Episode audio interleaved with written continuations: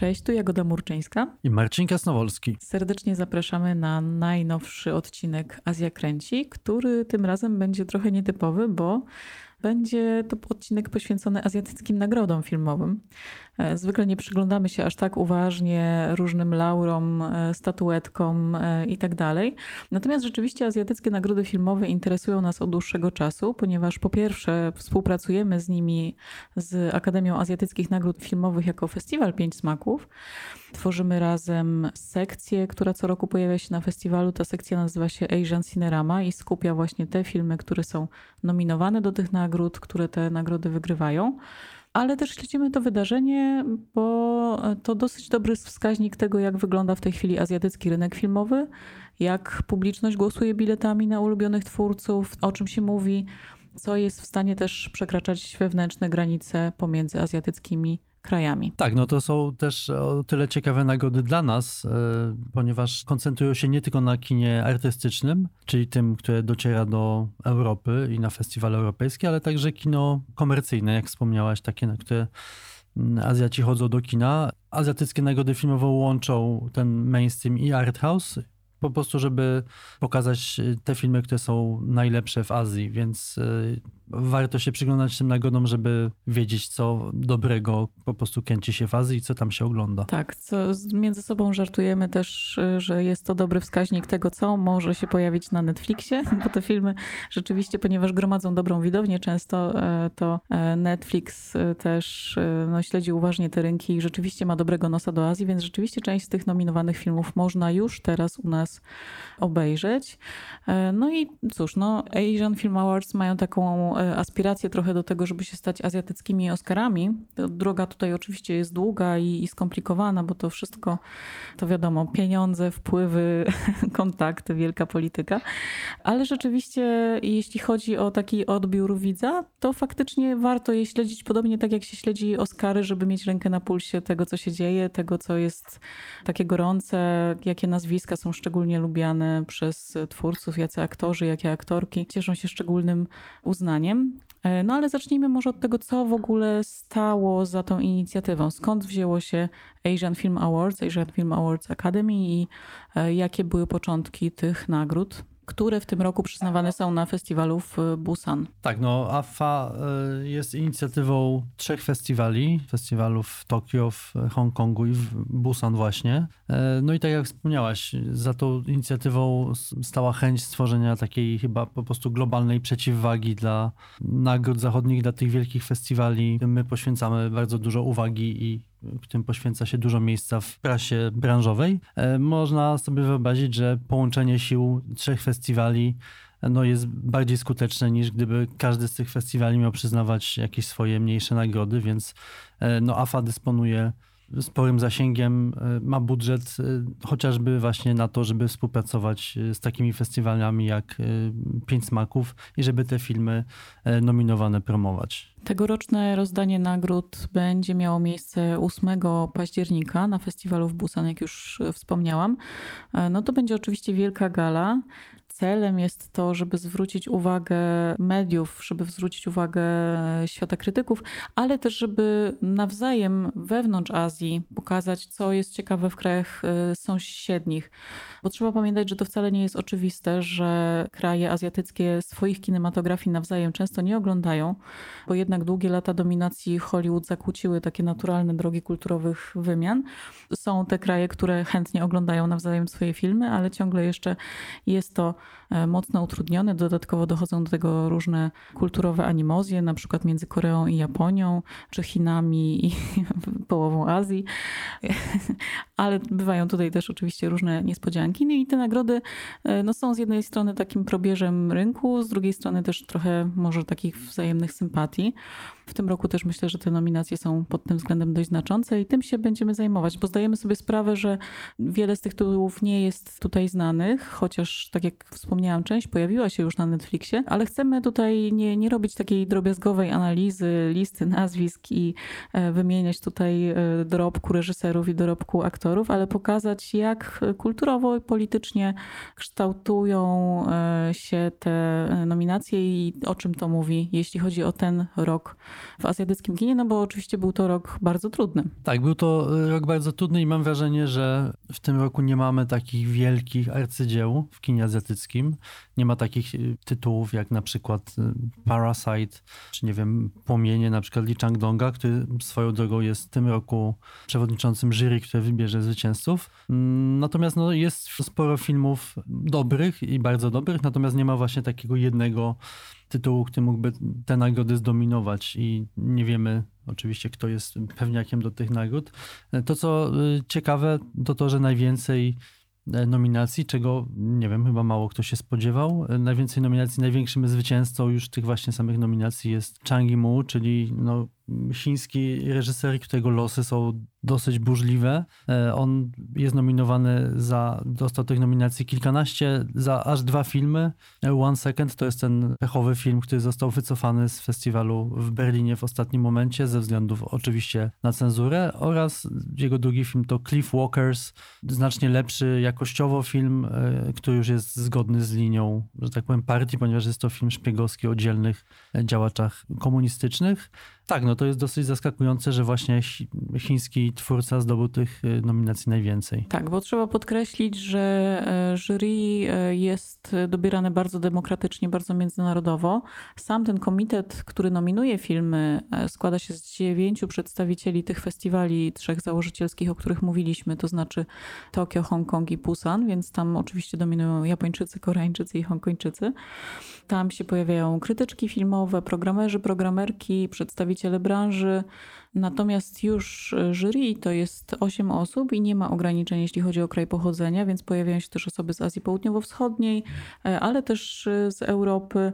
E, no i tak jak wspomniałeś, w tym roku przewodniczącym jury będzie Lee Chang-dong.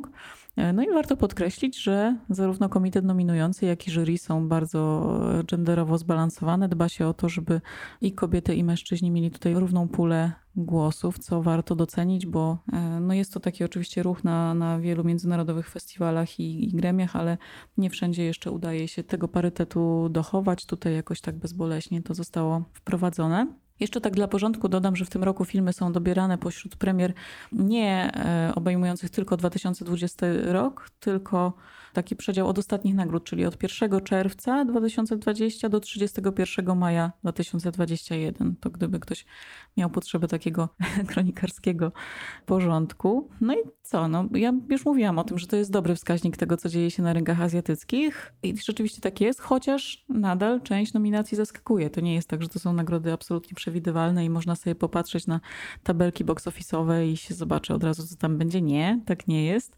My się często domyślamy, śledząc bardzo dokładnie te rynki, co tam może trafić do tych nominacji, ale, ale zawsze są jakieś fajne, ciekawe zaskoczenia.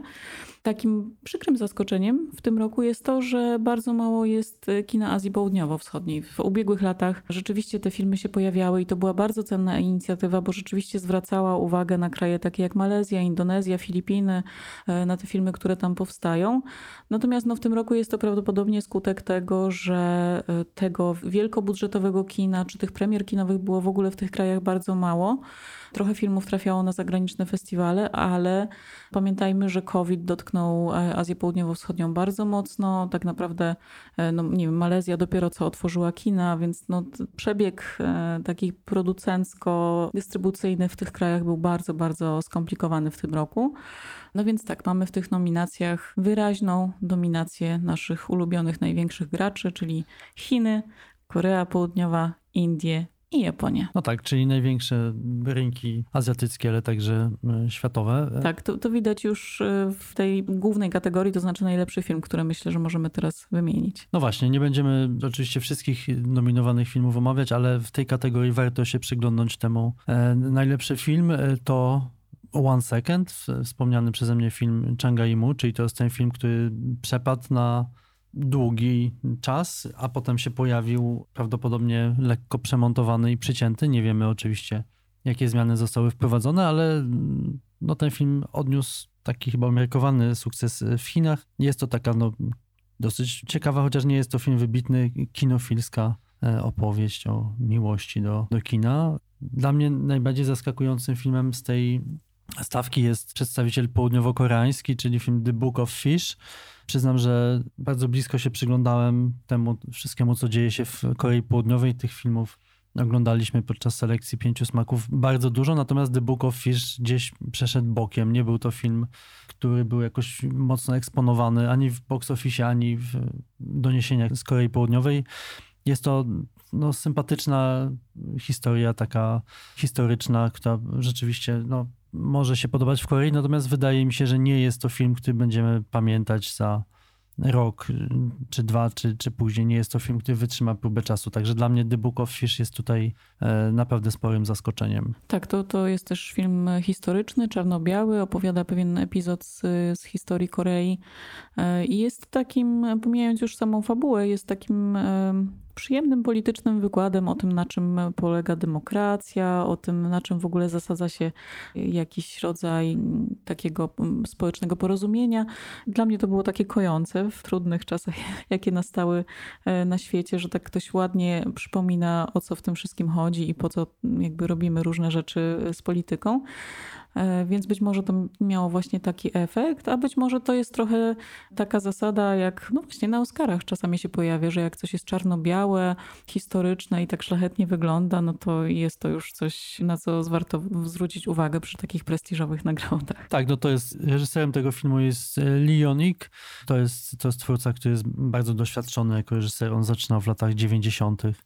Także to jest jakiś jego film rzeczywiście już kolejny, ale tak jak mówię, nie jest to film, który, e, o którym było głośno i to jest na pewno duże zaskoczenie. Tak, jeśli chodzi o Japonię, e, mamy tutaj dwóch też takich reżyserów bardzo lubianych przez międzynarodową publiczność. Mamy tutaj e, żonę szpiega Kiyoshi Kurosawy z piękną rolą Yuaoi, klasyczny, historyczny też melodramat i film w pętli ryzyka i fantazji Ryusuke Hamaguchi, też taki autor w tej chwili festiwalowy, który bardzo e, często gości e, za granicą, godnie Japonię reprezentując. Tak, no i stawkę, stawki dopełnia film e, Uczeń. Jest to film E, z Indii. I jest to film, który jest bardzo wysoko oceniany mm, pod względem artystycznym i film, który trafił już e, na Netflixa. Tak, przyznam, że tutaj znowu mamy powód do dumy i taką oscarową stawkę. Oczywiście jest tutaj polski akcent, proszę Państwa, bo uczeń w reżyserii Chaitani Tamhane, mm, reżyser, którego zresztą pokazywaliśmy na pięciu smakach z jego rewelacyjnym filmem Sąd, tym razem zdjęcia do jego filmu zrealizował Michał Sobociński, więc rzeczywiście uznany polski operator. Film doskonały, naprawdę przepiękny, muzyczny biopik e, opowiadający o muzyku, który się zajmuje klasyczną e, indyjską muzyką. Jeśli ktoś jeszcze nie widział na Netflixie, absolutnie koniecznie trzeba. No, będziemy za niego trzymać kciuki 8 października. No i właśnie po tej stawce najlepszego filmu widzimy, że to jednak jest kino przede wszystkim wielkich autorów, reżyserów bardzo dobrze rozpoznawalnych międzynarodowo, duże nazwiska, niekoniecznie właśnie box office'owe hity, które są takim czystym e, mainstreamem, bo na przykład ten film, który na świecie zrobił najwięcej, czyli chiński film 800, 800, który był takim e, patriotycznym filmem podbijającym chińskie ekrany w ubiegłym roku. On, on znalazł się w nominacjach, ale zdobył tylko dwie techniczne e, nominacje. Natomiast e, też taki film e, japoński Demon Slayer, animacja, która była takim hitem japońskiego rynku i przez jakiś czas też zajmowała to miejsce najlepiej zarabiającego filmu na świecie, no bo w, kiedy kina na świecie były zamknięte, to on właśnie rządził na azjatyckich ekranach. Też nie, nie, nie zyskał tutaj nominacji, no jakby nie jest to taka bardzo koniunkturalna nagroda, która odzwierciedla to, co jest takimi masowymi hitami, tylko właśnie jednak zwraca uwagę na kino autorskie. No tak, ale ma, mamy też w nominacjach filmy, które potencjalnie miało być wielkimi hitami kasowymi w kinach, ale e, no niestety do tych kin nie trafiły. To jest e, przypadek rynku koreańskiego, który no, mocno, znaczy wydawało się, że on się dosyć szybko otworzy, potem kolejne fale koronawirusa te kina zamykały i dużo producentów decydowało się i cały czas się decyduje na premiery bezpośrednio na Netflixie i to jest przypadek tego filmu Space Sweepers, o którym zresztą e, mówiliśmy w jednym z odcinków e, Azja Kenci. E, no to jest taki no, bardzo mainstreamowy film science fiction, zresztą świetnie zrealizowany i no, taki, który miałby właśnie szansę podbić koreańskie kina, oraz film The Call, który jest bardzo efektownym horrorem, no też nie doczekał się premiery w kinach, trafił od razu na Netflixa, tam zrobił oczywiście, narobił sporo szumu, natomiast no to już jest wiadomo, trochę inna droga dystrybucji. Oczywiście to, czego nie ma tutaj w, wśród tych nominacji, to jest też e, takie kino radykalnie eksperymentalne, to nie jest rola tych nagród, żeby pokazywać kino aż tak niezależne. E, nie ma też pewnie filmów, które są kontrowersyjne politycznie pomiędzy krajami, chociaż trochę tych politycznych takich tutaj e, ciekawych gestów tekstów jest i do tego przejdziemy, jak na koniec dojdziemy do kina chińskojęzycznego. Ale zacznijmy sobie może od południa, od Indii, bo wspomnieliśmy już o uczniu ale są tutaj też, jest tutaj też kilka innych ciekawych nominacji i właśnie nie ma tutaj wielkich takich bollywoodzkich, pompatycznych przebojów, których rzeczywiście w tym roku było troszkę mniej, ponieważ e, no właśnie produkcje zostały wstrzymane tam, gdzie trzeba było. Bardzo dużo statystów, te filmy nie powstawały, ale Bollywood e, oczywiście zawsze coś tam e, dostarcza kinie indyjskim e, pojawia się przede wszystkim kino autorskie, ale też, co ważne, regionalne, czyli nie pochodzące z tych głównych ośrodków filmowych. I mamy w tym roku ucznia, o którym już wspomnieliśmy, on jest zrealizowany w języku marathi. E, mamy film e, Pebbles, Kamyki, który mieliśmy okazję niedawno oglądać na Nowych Horyzontach, to jest język tamilski. I e, film Czuruli, Labirynt, e, zrealizowany w języku Malayam, co pokazuje, że no nie, jest to, nie jest to Hindi, nie jest to właśnie kino e, to, które powstaje w centrum, ale do głosu dochodzą te mniejsze indyjskie kinematografie, niezależni twórcy i to jest taki w ogóle trend, który obserwujemy ostatnio w kinie indyjskim, bardzo ciekawy, że tam powstają niesamowite, fascynujące filmy, coraz głośniej jest o nich i bardzo dobrze. I to tam takie niezależne autorskie głosy mają e, okazję dochodzić do głosu. No tak, to, to jest e, bardzo widoczne. Ja osobiście uważam, że e, właśnie to kino regionalne indyjskie jest obecnie w ogóle jednym z najciekawszych na świecie i uważam, że trzeba jak najwięcej się temu kinu przyglądać, bo talenty, jakie tam działają, to jest po prostu coś e, nieprawdopodobnego. Wspomniałaś Czuruli, to jest film dobrze nam znanego Ligio Jose Peliserego, którego e, Jallikatu pokazywaliśmy w zeszłym roku.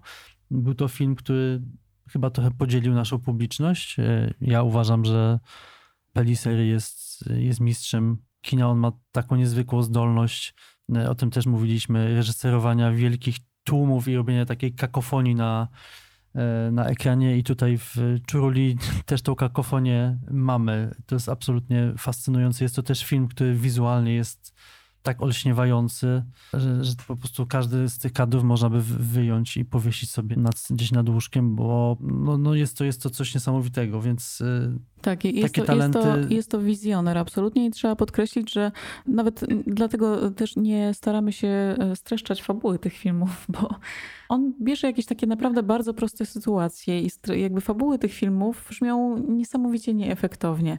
Natomiast on wizualnie, dźwiękowo, emocjonalnie wydobywa z nich tak niesamowite rzeczy, że po prostu z drobnej sytuacji w Czuruli, w labiryncie mamy taki punkt wyjścia, że dwóch e, policjantów jedzie do jakiejś wioski ukrytej w górach szukać jakiegoś podejrzanego coś, co, co no jest taką fabułką, wydawałoby się zupełnie nieinteresującą, jak którą widzieliśmy w kinie już masę razy. Natomiast no, dzieją się tam, to jest trochę thriller, trochę kino akcji, trochę jakiś taki dramat obyczajowo-społeczny. I to wszystko skomponowane w bardzo dziwny sposób i, i no, film fascynujący. Tak, no to też on też dużo pracuje bardzo z, z amatorami, jeżeli chodzi o aktorów. To jest niesamowite, że właśnie gdzieś w jakichś odległych lasach i górach można tak świetnie techniczny film zrealizować. Także ja uwielbiam absolutnie tego reżysera i jestem przekonany, że jeszcze o nim nieraz usłyszymy. Świetnie, że jego kolejne filmy są właśnie nominowane. Pamiętajmy, Jallikatu był kandydatem do Oscara indyjskim, tutaj nominacje do AFY techniczne, ale jednak myślę, że jeszcze, jeszcze będziemy jego filmy pokazywać na pięciu smakach nieraz. No tak i e, przejdźmy do Korei Południowej. Trochę już e, mówiłeś o tym, jakie tutaj filmy znalazły się w, tych, w tym gronie nominowanych. Mamy właśnie Space Sweepers i The Call. Gatunkowe, bardzo mocne, świetnie zrealizowane filmy, ale cieszy też mnie osobiście bardzo obecność kina niezależnego filmy takie jak Aloners i Three Sisters. One niestety no, pewnie nie, nie trafią do nas tak łatwo, nie, nie, nie pojawią się w polskich kinach. Kino niezależne z Korei jest bardzo płodne, ale e, nie ma takiej wielkiej siły przebicia jak te większe filmy. E, no to są filmy wyreżyserowane przez kobiety, bardzo takie małe historie, ale mocne, emocjonalne pięknie opowiedziane. Tak, no stawki dopełniają e, takie filmy, można powiedzieć, bardziej sensacyjne, czyli e, Voice of Silence e, i Deliver Us from Evil. Zresztą film, który miał jakąś szczątkową dystrybucję w Polsce. Ale patrząc na te filmy koreańskie, tych nominacji dla Korei jest całkiem sporo, natomiast no, patrząc na te nominacje widać, że żaden wielki mistrz kina koreańskiego w tym roku nie zrealizował swojego filmu. Nie mamy nic od Bong Joon-ho, nie mamy nic od Park Chan-wooka i tak dalej. I właśnie no tutaj te propozycje koreańskie są takie dosyć, no, no nie ma żadnego filmu, który mógłby zdominować te nominacje. Także to, to nie był udany rok dla kina koreańskiego. Y, widać, że Parasite oczywiście było niewyobrażalnym sukcesem, ale no ten kryzys e, związany trochę jakby z, z tym, że, że brak nowych y, pomysłów, nowych nazwisk, a także kryzys po prostu związany z koronawirusem no sprawił, że, że kino koreańskie jest w dołku i że mm, będzie musiało szukać jakiegoś odbicia. No tutaj nadzieją oczywiście są te rzeczywiście reżyserki, które mm, są niezwykle zdolne. No pytanie, czy dostaną e, szansę realizowania się w kinie wysokobudżetowym, czy producenci im tą szansę dadzą, ale ja tutaj upatruję właśnie w nich nadziei na przyszłość dla kina koreańskiego. Możemy też e, zdradzić w tajemnicy z naszej e, programerskiej i selekcjonerskiej kuchni, że wiemy, że koreańscy producenci i dystrybutorzy bardzo boją się E, online'u, nie chcą tych filmów pokazywać online, czekają, czekają cały czas na koniec pandemii, aż będą jednak mogli ruszyć z tą tradycyjną kinową i festiwalową promocją. No, trzymamy kciuki, żeby, żeby się nie przeliczyli. E, no i czekamy, czy, czy w tych szafach dystrybucyjnych i, i produkcyjnych czekają jakieś gigantyczne hity, które zaleją nam ekrany w 2022. Ale tymczasem przejdźmy do Japonii. E, tutaj nie będziemy może wymieniać wszystkich e, tych filmów nominowanych, jest rzeczywiście dosyć sporo. To, co uderza, to Kiyoshi Kurosawa i jego popularność. Żona szpiega nominowana w aż sześciu kategoriach. E, no jest to rzeczywiście bardzo takie klasyczne, historyczne, piękne, pięknie zrealizowane, dobrze napisane kino. Hamaguchi też się tutaj oczywiście pojawia. No i film, który pokazywaliśmy w zeszłym roku e, pod otwartym niebem, który no, podbił też serca naszej publiczności. Kino takie bardzo nie, nie, niesztampowe o byłym członku Jakuzy, który wychodzi z więzienia na wolność. Miła Nishikawa, jedna z takich autorek e, japońskiego kina, którą szalenie cenimy i pokazujemy wszystkie jej filmy. E, są też nominacje, jeśli chodzi o kobiety, dla filmu nowego Naomi Kawase, True Mothers. To też odbiło się echem gdzieś tam na międzynarodowych festiwalach. No jest to autorka, która cały czas gdzieś tam pojawia się na tych festiwalowych listach. To, co zaskakuje i co cieszy, to pojawiająca się obecność kina e, japońskiego niezależnego. Film A Balance, e, który myślę, że już możemy zdradzić, że pojawi się na, na pięciu smakach w tym roku. E, niesamowicie mocna historia, która e, jest bardzo taka ciekawa dla japońskiego kina, który w ostatnich latach jest dosyć grzeczny i nie lubi ruszać kontrowersyjnych tematów. A to jest e, film opowiadający o młodej reporterce, która zaczyna grzebać w takim przypadku nauczyciela oskarżonego o molestowanie seksualne. I ta sprawa, którą ona drąży, gdzieś tam zaczyna się przenikać z jej własnym życiem, czy jakiejś takiej echa przenikają się w jej historii rodzinnej.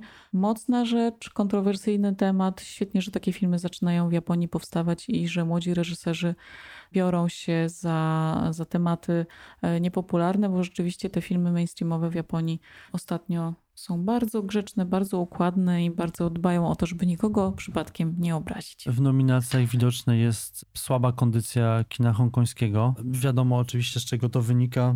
Kino hongkońskie jest coraz mocniej dziobane przez chińską cenzurę i możemy się spodziewać tego, że no, będzie coraz słabsze i coraz słabsze. Jest to oczywiście proces, który jest szalenie niepokojący e, i bardzo smutny. E, ale no już wiemy, że Chiny poszły na ostro, jeżeli chodzi o Hongkong i tutaj te zasady cenzury, jakie zostały tam wprowadzone, już nie różnią się niczym od tych zasad, które no, panują w Chinach. E, można się domyślać, że taki właśnie proces, takie bardzo mocne przyspieszenie i niespodziane nałożenie tej cenzury nie tylko na filmy, które powstają, ale także na filmy już starsze, filmy, które już dawno powstały, to jest w jakiś sposób Chiny testują cały świat i patrzą na to, jak świat reaguje właśnie na, na takie działania. No, na razie tutaj żadnej solidarności z kinem hongkońskim nie słychać. Oczywiście całe, znaczy wiadomo, że, że branża stawia na Chiny i tutaj nikt za Hongkong nie będzie krwi przelewać. Tych nominacji dla Hongkongu są tylko cztery nominacje dla trzech filmów. Dwie nominacje dostał na przykład film Limbo. Jest to taki bardzo mocny kryminał, który no jest, jest, jest tak mocny, że aż trudno się go ogląda. To znaczy jest to, jest to pięknie nakręcony film, który jednak e, jest e, no, emocjonalnie trudno go wytrzymać. Jest to film o takim e, stopniu natężeniu przemocy realistycznej, jakie no, w kinie hongkońskim e, rzadko tak naprawdę się pojawił. Także można powiedzieć, że to jest, ten film jest zaskoczeniem i nominacje dla niego e, również. Tak, naszą sympatię z kolei budzi nominacja dla filmu The Way We Keep Dancing Adama Wonga. To jest sequel um, takiego teenage'owego, hip-hopowego musicalu, który parę lat temu miał swoją premierę. The Way We Dance, podobny tytuł, który też można zobaczyć na polskim Netflixie, co bardzo serdecznie polecam, bo to jest taka historia właśnie kultury takiej ulicznej Hongkongu. Y, młodych hip-hopowców, młodych graficiarzy, którzy tworzą taką, takie oddolne nurty, niezależna muzyka, niezależna scena taneczna. I jest to bardzo ciepły film, bardzo taki, z takim pozytywnym przesłaniem o młodych ludziach, którzy walczą o swoje marzenia. E, natomiast teraz dostajemy jego drugą część, która jest czymś jakby w ogóle zupełnie innym gatunkiem.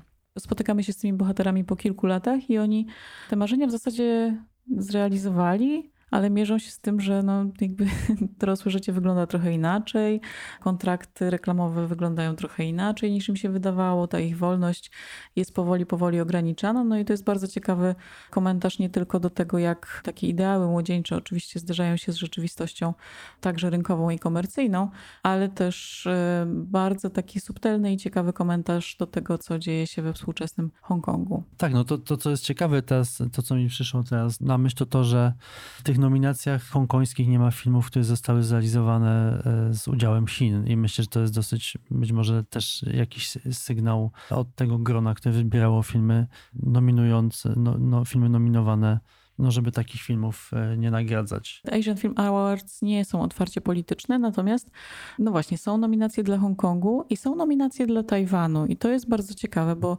e, mamy tutaj e, siedem nominacji dla czterech filmów, bardzo zresztą ciekawych, bo tam są i komedie romantyczne, takie rzeczywiście wielkie hity box office'owe, Little Big Woman czy My Missing Valentine, które tak się cieszyło dużym, dużym powodzeniem.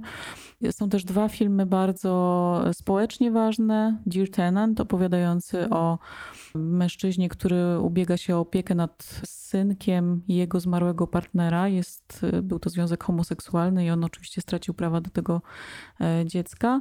I The Silent Forest to też taki społeczny film oparty na prawdziwym przypadku wykorzystywania seksualnego w szkole dla głuchych dzieci. Natomiast w ogóle to, że Tajwan się pojawia jako Tajwan w tych nominacjach, to jest bardzo ciekawe, bo pamiętamy, że Chiny bardzo naciskają na to, żeby ta nazwa w ogóle się nie pojawiała i na przykład tak duże festiwale jak Wenecja czy Cannes bardzo mają duże problemy polityczne z tym, żeby kino tajwańskie uwzględniać, a jeżeli je uwzględniają, to e, muszą e, dodawać różnego rodzaju adnotacje przy nazwie tego kraju, żeby nie urazić Chin. Natomiast, no jak widać, w Asian Film Awards nadal e, jest to możliwe i to bardzo ciekawy gest, wydaje mi się. No tak, ponieważ wielkim pytaniem jest, co stanie się z Tajwanem w najbliższej przyszłości. Tego nie wiemy, ale możemy spodziewać się, że plany Chin nie są zbyt optymistyczne e, w tej mierze. No i pytanie jest także, jak zareaguje na ewentualną agresję właśnie e, społeczność międzynarodowa. Natomiast jeżeli chodzi o, o Chiny, tych nominacji jest e, dużo, jest chyba najwięcej. Sam Chang Yimou, jak wspomnieliśmy, ma ich ponad 10. Chińskie kino jest, jest mocne. Ono było mocne przez całą pandemię. To znaczy po tym początkowym zamknięciu kin, potem Chiny się pierwsze otworzyły i te filmy y, były pokazywane. Widzowie chińscy bardzo chętnie na nie chodzili. Wspomniałaś film The 800, który był największym y, przebojem kin 2020 roku na świecie. To znaczy, oczywiście te dochody były tylko z jednego rynku chińskiego, ale no były, to, były to setki milionów dolarów. E, no, nie ma tutaj jakichś wielkich zaskoczeń w tych nominacjach, tak mi się wydaje. To znaczy, mamy właśnie dwa filmy Changa Imu, mamy 800, mamy film A Writer's Odyssey, to też jest taki blockbuster e, fantazji. Wydaje mi się, że dwa filmy, które są ciekawe, które zwracają uwagę, to film Summer Blair i film Sister, ponieważ to są no, filmy e, nietypowe, e, filmy niezależne i filmy, które podejmują bardzo ciekawe tematy. Tak, obecność filmu Sister jest bardzo ciekawa, bo to był e, niskobudżetowy film, który wszedł na ekrany tak nieco cichaczem i e, stał się jakąś sensacją. I rzeczywiście niewielką promocją e, zdobył sobie bardzo dużą widownię ku zaskoczeniu wszystkich. I jest to taki film, który jego tematem gdzieś takim wiodącym jest rola kobiet w chińskim społeczeństwie i rzeczywiście taką ogólnonarodową dyskusję udało mu się wywołać. Natomiast drugim filmem jest film e, Summer Blair. Też ma taką kobiecą tematykę, bardzo piękne, bardzo e, zniuansowane kino, e, które niestety jednak ma problemy z, ze zdobyciem pieczęci Złotego Smoka i ciągle jest w procesie tej cenzorskiej oceny. Niestety ciągle jeszcze nie można go. On gdzieś pojawił się na międzynarodowych festiwalach i potem natychmiast zniknął, i czekamy na to, aż będzie go można pokazać znowu. Tak, i tutaj y, warto się w tym miejscu zastanowić nad, mówimy o tym dosyć często w podcaście, nad przyszłością kina chińskiego i nad tym, co się w ogóle w, w Chinach dzieje, bo jest to, no Chiny zaskakują. Jesteśmy w, y, obecnie w momencie jakiegoś kolejnego przełomu y, i obserwujemy kolejną próbę tego, w jaki sposób komunistyczna partia Chin próbuje zapanować nad rynkiem rozrywki i nad tym, w jaki sposób spędzają czas młodzi Chińczycy. To jest, wygląda na to, e, że e, ktoś się mocno zaniepokoił tym, że właśnie to młode pokolenie jest mniej zainteresowane e, wartościami no, komunistycznymi, a coraz bardziej jest zainteresowane takimi, można powiedzieć, rozrywką, która przyszła z zachodu, to znaczy ten rynek popkultury w Chinach rozwijał się coraz mocniej. Tam proces budowania wielkich takich karier celebryckich no, był bardzo mocno rozwinięty, także dzięki no, internetowi. W pewnym momencie e, powiedziano stop i to się, wydaje mi się, że to się zaczęło od tego, od zapowiedzenia ograniczenia możliwości grania w gry wideo przez właśnie niepełnoletnich e, Chińczyków. Zdaje się, że obecnie, jeżeli nie ma się 18 lat, to można grać zaledwie 3 godziny tygodniowo czyli bardzo niewiele. Tak, jest to, jest to świeże rozporządzenie wprowadzone niedawno, ale wpisujące się w taki szerszy nurt zaciskania kolejnych takich bramek, które sobie kultura wybiera, żeby móc tam gdzieś znajdować swoje nisze i jakieś takie przestrzeni nie do końca kontrolowane przez partię. E, no w zasadzie moglibyśmy pociągnąć tą całą taką falę tych różnych legislacyjnych gestów jeszcze dalej do ograniczeń prowadzonych na kino niezależne, na to w jaki sposób funkcjonuje w Chinach e, internet, bo mówiliśmy o tym już wiele razy, że wszystkie filmy w tej chwili produkowane w Chinach e, muszą zyskać pieczęć Złotego Smoka, nawet jeżeli ktoś planuje je pokazać w piwnicy u swojej babci albo na kampusie uniwersyteckim, albo zabrać je ze sobą na wycieczkę i pokazać na przykład sobie w cichaczem w Cannes czy jakiejś Wenecji. E, no nie można tego robić absolutnie bez zgody chińskich władz, bo po prostu twórcy zaangażowani w powstawanie takiego filmu automatycznie trafiają do więzienia.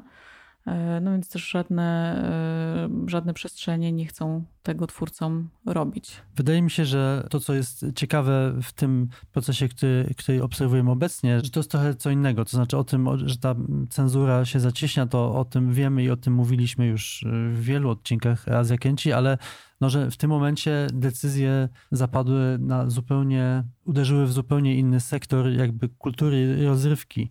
To znaczy zaczęto się rozprawiać na przykład z kultem właśnie celebrytów. E, obecnie e, zakazane są wszystkie rankingi online, które służyły, można powiedzieć, głosowaniu, jakoś pompowaniu takich karier to zostało uznane za szkodliwe dla młodych ludzi, jako takie niezdrowe ideologicznie.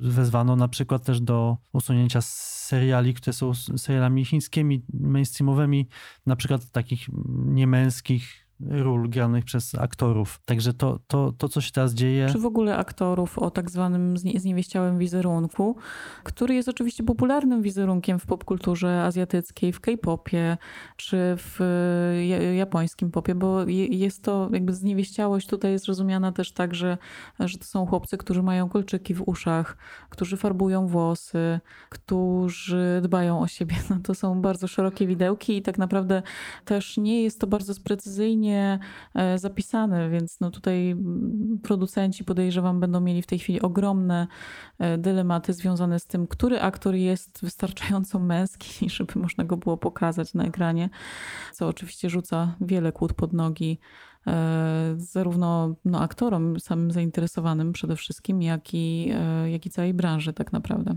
No właśnie, więc mamy tutaj, to, to jest też niesamowite i to jest dla nas ciężkie do zrozumienia, że ta ideologia jest jednak zawsze ważniejsza niż pieniądze. To znaczy, no, te wszystkie nowe zasady, które zostały wprowadzone, dlatego że na przykład Chiny stały się no, wielkim rynkiem dla gier wideo. Obecnie można się domyślać, że zyski z tego sektora będą znacznie mniejsze, chociaż słyszałem, że, że młodzi już mają sposoby na to, żeby grać jednak więcej niż 3 godziny tygodniowo, ale to jest podcinanie sektora, który jest, jest bardzo dochodowy, e, więc to, mnie to zawsze zdumiewa, że takie decyzje zostały podjęte i to zupełnie odmieni tą chińską popkulturę. Będziemy o tym mówić, znaczy wiadomo, że partia chciałaby stawiać na wartości patriotyczne, na budowanie silnego narodu chińskiego, który jest bardziej skoncentrowany na, na, na budowie jeszcze większej potęgi. No tutaj tym takim filmem, odnośnikiem jest oczywiście Wolf Warrior, czyli Wilczy Wojownik. Taki chyba powinien być właśnie współczesny młody Chińczyk, czyli waleczny, e, dzielny i walczący ku chwale ojczyzny. Ale tak, no to myśląc o tym wszystkim e, dosyć szybko, no, zastanawiałem się, jak można nazwać ten cały proces. Oczywiście takim dosyć naturalnym tutaj sformułowaniem byłaby nowa rewolucja kulturalna. Okazało się, że oczywiście to określenie zostało wykorzystane już w dziesiątkach artykułów E, na świecie. Myślę, że być może tak to będzie historycznie właśnie nazywane, jako nowa rewolucja kulturalna. Cały ten proces pojawił się dosyć nagle, tak spadł jak grom z jasnego nieba. Zobaczymy, jak, jak będzie mocno on e, wprowadzany i egzekwowany w Chinach. Tak, no oczywiście na razie to też media lubią e, chwytać takie gorące tematy. No też umówmy się, że nadużywanie takich zjawisk historycznych, rewolucja kulturalna no pochłonęła bardzo wiele istnień i e, jest bardzo bolesnym momentem w historii Chin, do którego Chiny też nie chcą za bardzo wracać, chociaż e, się starają. I tu jest, jakby wracamy znowu do nominacji e, Asian Film Awards i do filmu One Second, który właśnie z tego powodu miał takie problemy z cenzurą, ponieważ rozgrywa się w, w czasach rewolucji kulturalnej, e, opowiada historię jednego filmu, jest taką kinofilską opowieścią, ale gdzieś tam w tle też pobrzmiewa taka gorycz, jeśli chodzi o losy ludzi, których bezpośrednio ta rewolucja kulturalna dotknęła. E, no, natomiast y, je, jeśli chodzi o skalę zjawiska, rzeczywiście no, można tutaj e, doszukiwać się pewnych analogii, bo tak jak zaczęłam mówić, właśnie no, mówimy o kinie chińskim niezależnym i o tej cenzurze, które ono musi przechodzić, ale też o takiej, to co wspomniałeś, e, długo już takiej rozkręconej walce z celebrytami, którzy w tej chwili muszą się bardzo, bardzo pilnować, bo wyciągane są wszelkie skandale, bardzo piętnowane są wszelkie ich zachowania wykraczające poza chińskie prawo, a nawet takie, które wykraczają tylko obyczajowo i, i w jakiś sposób godzą z, z wizerunkiem patrioty. Celebryci są straszliwie sekowani, jeśli chodzi o.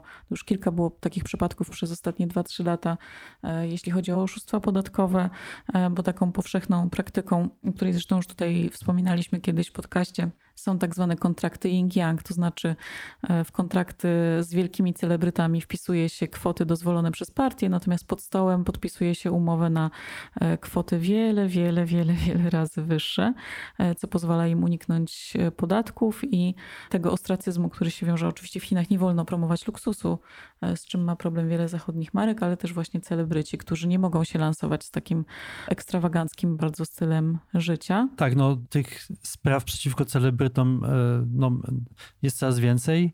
Czasami znamy powody rzeczywiście tych oskarżeń i w przypadku na przykład Chrisa E, no, on został oskarżony o gwałt i tutaj e, jego wina wydaje się. To przypomnijmy, jeden, jeden z najbardziej popularnych wokalistów, człowiek, który w Chinach przez jakiś czas wyskakiwał z lodówki i był, e, miał kontrakty reklamowe ze wszystkimi wielkimi firmami, był na każdej ulicy tak naprawdę na jakimś plakacie. Tak, no można się spodziewać, że, że jego, znaczy jego kariera już dobiegła końca, można się spodziewać, że on trafi do, do więzienia i jeżeli te zarzuty się potwierdzą, no to e, zasługuje oczywiście na to. Natomiast na przykład ciekawy jest przypadek e, Xiao Wei. No to jest e, aktorka, która no, jest wielką gwiazdą w Chinach, jest bardzo ważnym nazwiskiem i pod koniec sierpnia tego roku jej filmy wszystkie znikły po prostu pewnego dnia z portali streamingowych. E, nie wiemy dlaczego. Powód nie został podany. No i tak to się odbywa w Chinach. Tak, oczywiście są jakieś spekulacje od najdziwniejszych, typu, że e, chodziło o sukienkę, którą miała na sobie w 2001 roku e, i która przypominała flagę Japonii. Po jakieś personalne związki z różnymi innymi celebrytami i biznesmenami, którzy aktualnie są na celowniku władz. No, Pewnie się tego prędko nie dowiemy, ale właśnie, tak jak mówisz, zniknęła. Więc no tak, no będziemy przyglądać się tej, tej sytuacji. Ale tak, ale śmiejemy się z, tej, z tego oskarżenia o sukienkę, ale to są bardzo śmiertelnie poważnie traktowane symboliczne gesty, bo kolejny aktor, który zniknął z przestrzeni publicznej, Zhang Zhenzhan, tak naprawdę z, z ucierpiał straszliwie, e, bo pojechał sobie na wycieczkę do Japonii i zrobił sobie zdjęcie pod świątynią Yasukuni która jest bardzo popularnym miejscem turystycznym, ale też takim e, miejscem, które oddaje cześć wojsku japońskiemu, e, oskarżonemu przez międzynarodowe gremia o najgorsze japońskie zbrodnie wojenne, oczywiście dokonywane także w Chinach. E, no i to, że on tak jakoś prawdopodobnie zupełnie z czystej naiwności i głupoty zrobił sobie zdjęcie pod tą świątynią, umieścił je w social mediach, no spotkał się z gigantycznym ostracyzmem i prawdopodobnie jego kariera właśnie została zakończona. Warto zauważyć, że dla partii komunistycznej kultura masowa zawsze była ważna w indoktrynacji narodu i w, w budowaniu właśnie tych e, komunistycznych ideałów i o tym mówił już w swoim przemówieniu sam Mao w roku 1942. E, mówił także obecny prezydent Chin, e, Xi Jinping. Ten sektor, właśnie kreatywny sektor rozrywki jest wpisywany w kolejne plany pięcioletnie i no, ma pomagać w budowaniu silnego narodu chińskiego. Także no, można się domyślić, że, że cały ten proces wziął się z tego, że właśnie partia stwierdziła, że popkultura poszła po prostu w, w stronę taką w złą, niekorzystną i że będzie psuć młodych ludzi, a nie budować właśnie ich silny kręgosłup narodowy.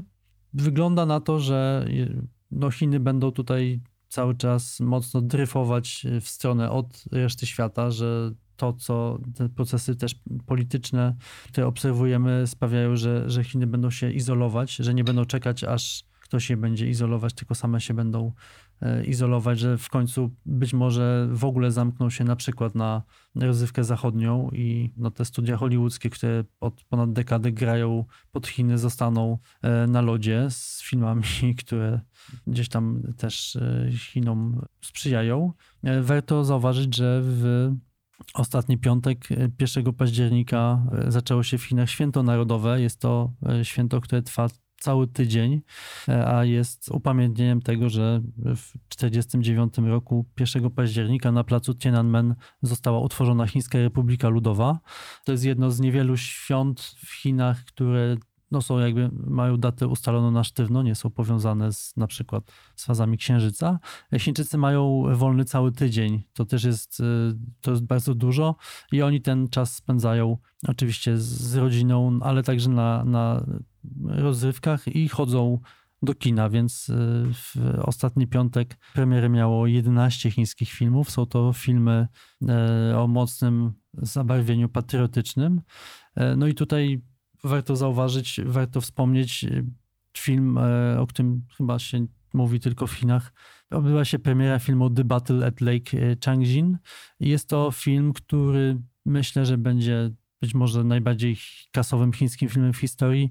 Ten film ma trzech reżyserów, Chena Kaige, Dante Lama i Choi Hoka i jest to trzygodzinna epopeja o mało znanym epizodzie wojny koreańskiej, e, epizodzie, w którym chińskie wojska wkroczyły na teren Korei i spowolniły amerykańską e, agresję. Jest to no, kolejny film chiński, który opowiada o wojnie koreańskiej. To jest dosyć zaskakujące, ale no, Chiny od jakiegoś czasu przepisują historię e, Azji i pokazują no tutaj, że, że broniły właśnie Korei przed wojskami amerykańskimi.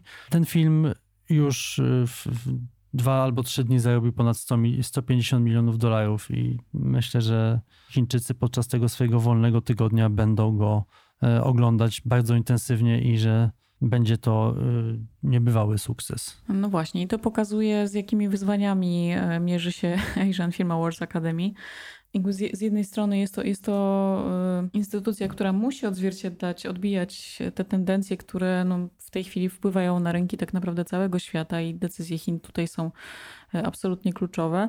Y, no, z drugiej strony jednak widać, że stara się zachować dużą niezależność i dbać o równość tych nominacji, o to, żeby reprezentowane były kraje, także te, które z Chinami stosunki mają delikatnie mówiąc, trudne. I e, no, to jest duże wyzwanie, które stoi przed, e, przed tymi nagrodami. Zobaczymy, jak w przyszłym roku będą się rozkładać te nominacje. My na pewno za rok będziemy śledzić nominacje do AFI. Y, na pewno zrobimy o tym odcinek y, Azja Kęci. Tymczasem zachęcamy do oglądania tego, co już jest dostępne na platformach streamingowych. Też do tego, co będzie oczywiście już za chwilę dostępne na pięciu smakach i pięciu smakach online.